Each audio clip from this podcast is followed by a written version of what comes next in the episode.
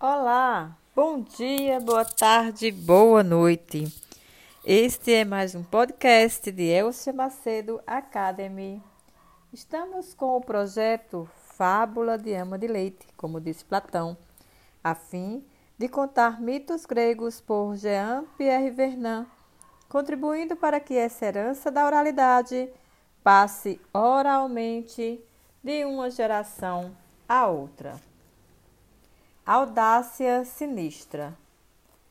Desde que enviou voo, Jocasta encarna a soberania, mas é Creonte quem realmente detém o poder. A esse título, ele pode anunciar a Édipo que, se vencer a Esfinge, a rainha e a realeza serão suas. Serão suas. Édipo enfrenta a Esfinge o monstro está em seu montículo. Vê Édipo chegar e pensa que ele é uma bela presa.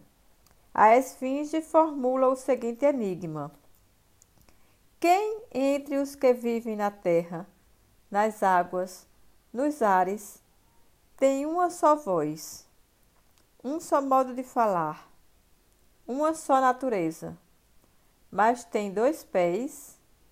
Três pés e quatro pés, dipous, tripous, tetrapous. Édipo reflete. Essa reflexão talvez seja mais fácil para um homem que se chama Édipo ou dipous, bípede. Responde: É o homem quando ainda criança, ele engatinha.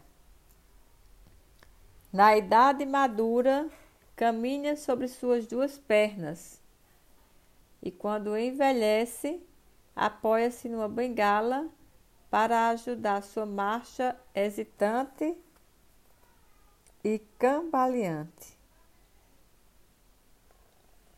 A esfinge, sentindo-se derrotada nessa misteriosa prova de saber, joga-se do alto da colina ou do rochedo e morre. Toda a cidade de Tebas está exultante. Seus moradores fazem festa a Édipo. Carregam-no em grande pompa. Apresentam-lhe Jocasta, a rainha, que, como recompensa, será sua esposa. Édipo torna-se o rei da cidade, cargo merecido, pois deu provas da maior sabedoria, da maior audácia. E digno da descendência de Cádmo, que os deuses haviam distinguido ao lhe dar como mulher a deusa harmonia e ao qualificá-lo como fundador de Tebas. Durante anos, tudo se passa muito bem. O casal real terá quatro filhos: dois meninos, Polinices e Eteocles, e duas meninas, Ismena e Antígona. Depois, uma peste abate-se brutalmente sobre Tebas. Tudo parecia felicidade, normalidade e equilíbrio. De repente, tudo desaba, tudo é sinistro. Em tempos normais, todo ano o trigo volta a nascer. As frutas brotam nas árvores, os rebanhos trazem ao mundo ovelhas, cabras, bezerros. Em suma, a riqueza da terra tebana se renova ao sabor das estações. As próprias mulheres são levadas por esse grande movimento de renovação da força vital. Têm filhos lindos, sólidos e saudáveis. De repente, todo esse curso natural das coisas é interrompido, desviado, parece estar mancando. As mulheres dão à luz monstros ou crianças natimortas são vítimas de abortos. As próprias fontes da vida, corrompidas parecem secar. Além do mais, uma doença ataca os homens e as mulheres, os jovens e os velhos, que morrem da mesma forma. O pânico é geral. Tebas está enlouquecida. O que está acontecendo? O que saiu dos eixos? Creonte resolve mandar a Delfos um representante de Tebas para interrogar o oráculo, a saber, a origem dessa doença infecciosa, dessa epidemia que castiga a cidade e faz com que mais nada pareça em ordem. Os representantes da, da vitalidade de Tebas, em dois extremos, as crianças mais moças e os idosos mais velhos, os quatro pés e três pés, chegam ao Palácio Real com ramos de oliveira, suplicantes. Dirigem-se a Édipo para lhe pedir que o salve. Sê nosso Salvador, já nos poupastes uma primeira vez do desastre, livrando-nos desse monstro pavoroso que era a Esfinge. Salva-nos desse loimós, dessa peste que atinge não só os seres humanos, mas também a vegetação e os animais. Como se em Tebas o curso da renovação estivesse totalmente bloqueado. Édipo se compromete solenemente, declarando-lhes que vai fazer uma investigação para compreender as razões do mal e derrotar essa praga. Nesse momento, volta o homem de Delfos. O oráculo anunciou que o mal não cessaria enquanto o assassinato de Laio não fosse vingado. Por conseguinte, é preciso encontrar, punir e expulsar definitivamente de Tebas, excluir da terra tebana, afastar para sempre aquele que tem nas mãos o sangue de Laio. De Laio. Ao ouvir isso, Édipo assume solenemente outro compromisso. Hei de procurar e descobrir o culpado.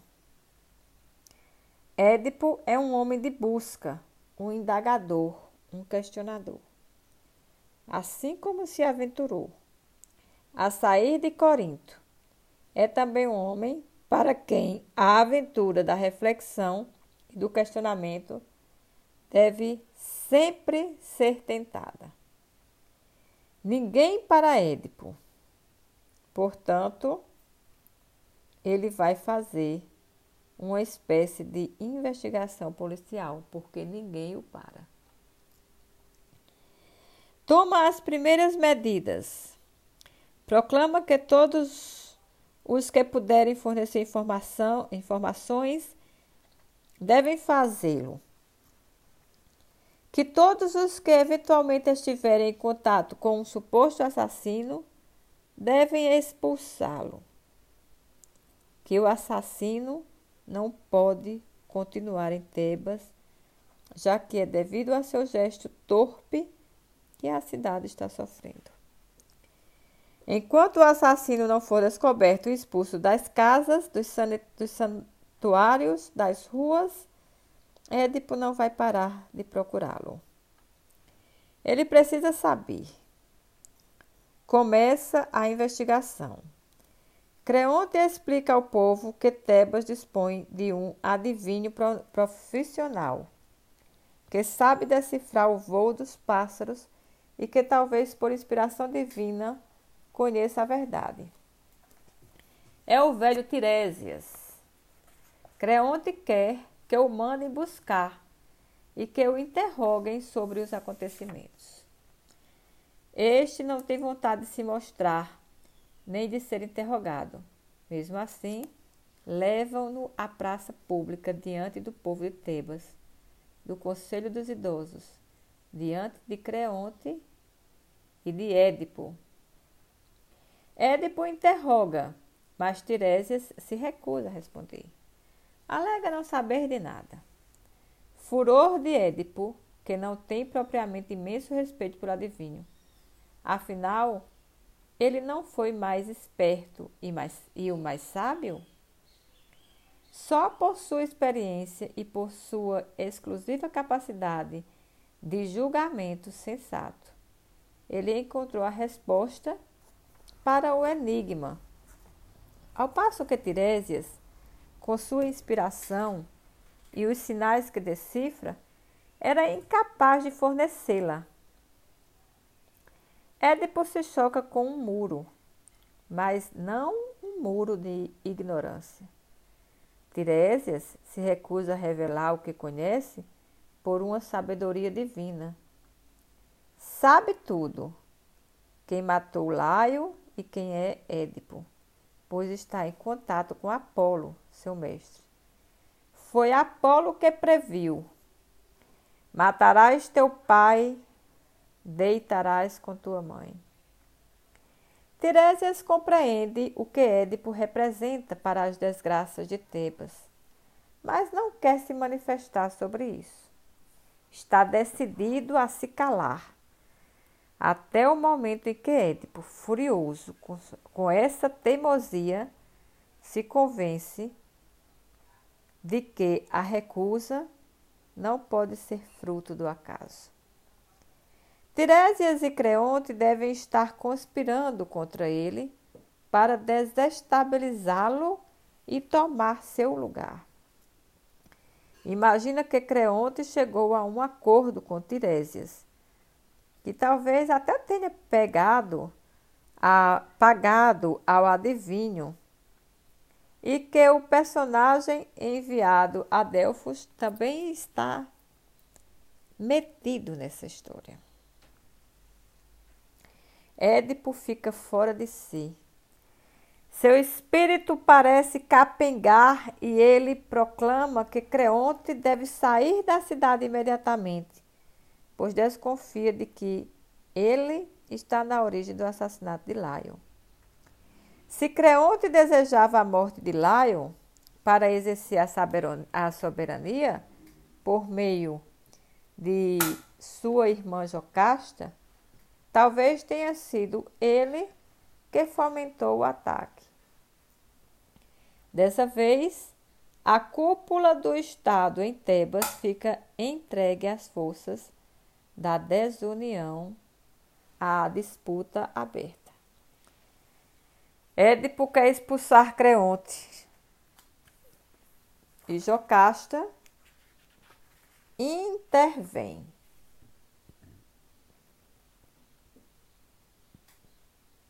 Ela tenta restabelecer a harmonia entre os dois homens, entre as duas linhagens. Não existe uma linhagem pura de Cádimo de um lado e uma linhagem pura dos semeados de outro. As duas descendem e são descendências que se misturaram. Labdaco, Laio e Édipo também têm os semeados em sua ascendência. Quanto a Jocasta, ela descende diretamente de Equion, que representa algo terrivelmente preocupante. Portanto, a cidade se dilacera, os chefes lutam, se odeiam e Édipo prossegue sua investigação. Uma testemunha de primeira mão, que precisaria ser consultada, é o homem que estava com Laio na hora do drama e que fugiu. Ao voltar, ele contou que, numa emboscada, vários bandidos atacaram a atrelagem real a caminho de Delfos, matando Laio e o cocheiro. Quando contaram a Édipo pela primeira vez esse relato da morte de Laio, ele ficou um pouco perturbado em seu papel de delegado. Explicaram-lhe que o caso tinha acontecido numa cruza num cruzamento de três estradas, num caminho estreito, perto de Delfos. Esse cruzamento, esse caminho estreito, Édipo conhece bem demais. O que o tranquiliza é que se ignora quem matou. Sabe que estava sozinho quando agiu. Ao passo que foram bandidos que atacaram Laio. Ele segue um raciocínio muito simples. Bandidos, portanto, não fui eu. Há duas histórias diferentes. Eu encontrei um homem em seu carro que me atingiu e depois o carro de Laio foi atacado por bandidos. São duas histórias totalmente diferentes. Assim, Édipo quer mandar buscar e ouvir o personagem que estava presente na hora dos acontecimentos. E preocupa-se em saber que, que fim ele levou. Responderam-se que o homem, ao voltar a Tebas, praticamente nunca mais pôs os pés na cidade. Retirou-se no campo e ninguém mais o vê. É estranho. É preciso mandar buscá-lo e interrogá-lo sobre as condições em que ocorreu o ataque. Mandam vir esse pobre criado de Laio. Édipo o cozinha em seu papel de delegado, mas o homem não é mais loquaz do que Tiresias. Édipo tem a maior dificuldade para lhe extorquir alguma informação e até ameaça torturá-lo para que ele fale. Nesse momento, vê-se chegar a Tebas um estrangeiro vindo de Corinto. Depois de percorrer uma longa estrada, Chega diante de Jocaste e Édipo. Cumprimenta-os, pergunta onde está o rei da cidade. Vem anunciar-lhe uma triste notícia. Seus pais, o rei e a rainha de Corinto, morreram. Dor de Édipo, que está órfão. Dor mesclada de certa alegria, porque se Pólibo morreu, Édipo não poderá matar o pai que agora é um defunto. Tampouco poderá dormir com a mãe, pois ela já morreu. Esse homem, de pensamento muito frio, muito claro, está quase contente ao saber que o oráculo não disse a verdade. Diante do portador de mais notícias, que talvez espera que Édipo retorne a Corinto para assumir a realeza, conforme o previsto, Édipo se justifica Teve de deixar Corinto, porque lhe haviam feito a previsão de que mataria o pai e dormiria com a mãe. O mensageiro retruca: Estavas errado em fazer isso, Pólipo. Estava errado em fazer isso. Pólipo e Peribeia não são teu pai e tua mãe. Estarrecido, Édipo fica pensando no que tudo isso significa. Obrigada por ter ficado comigo até o final. Venha mitologizar comigo, venha dialogar. O próximo episódio intitula-se Teus pais não eram teus pais. E vamos lá!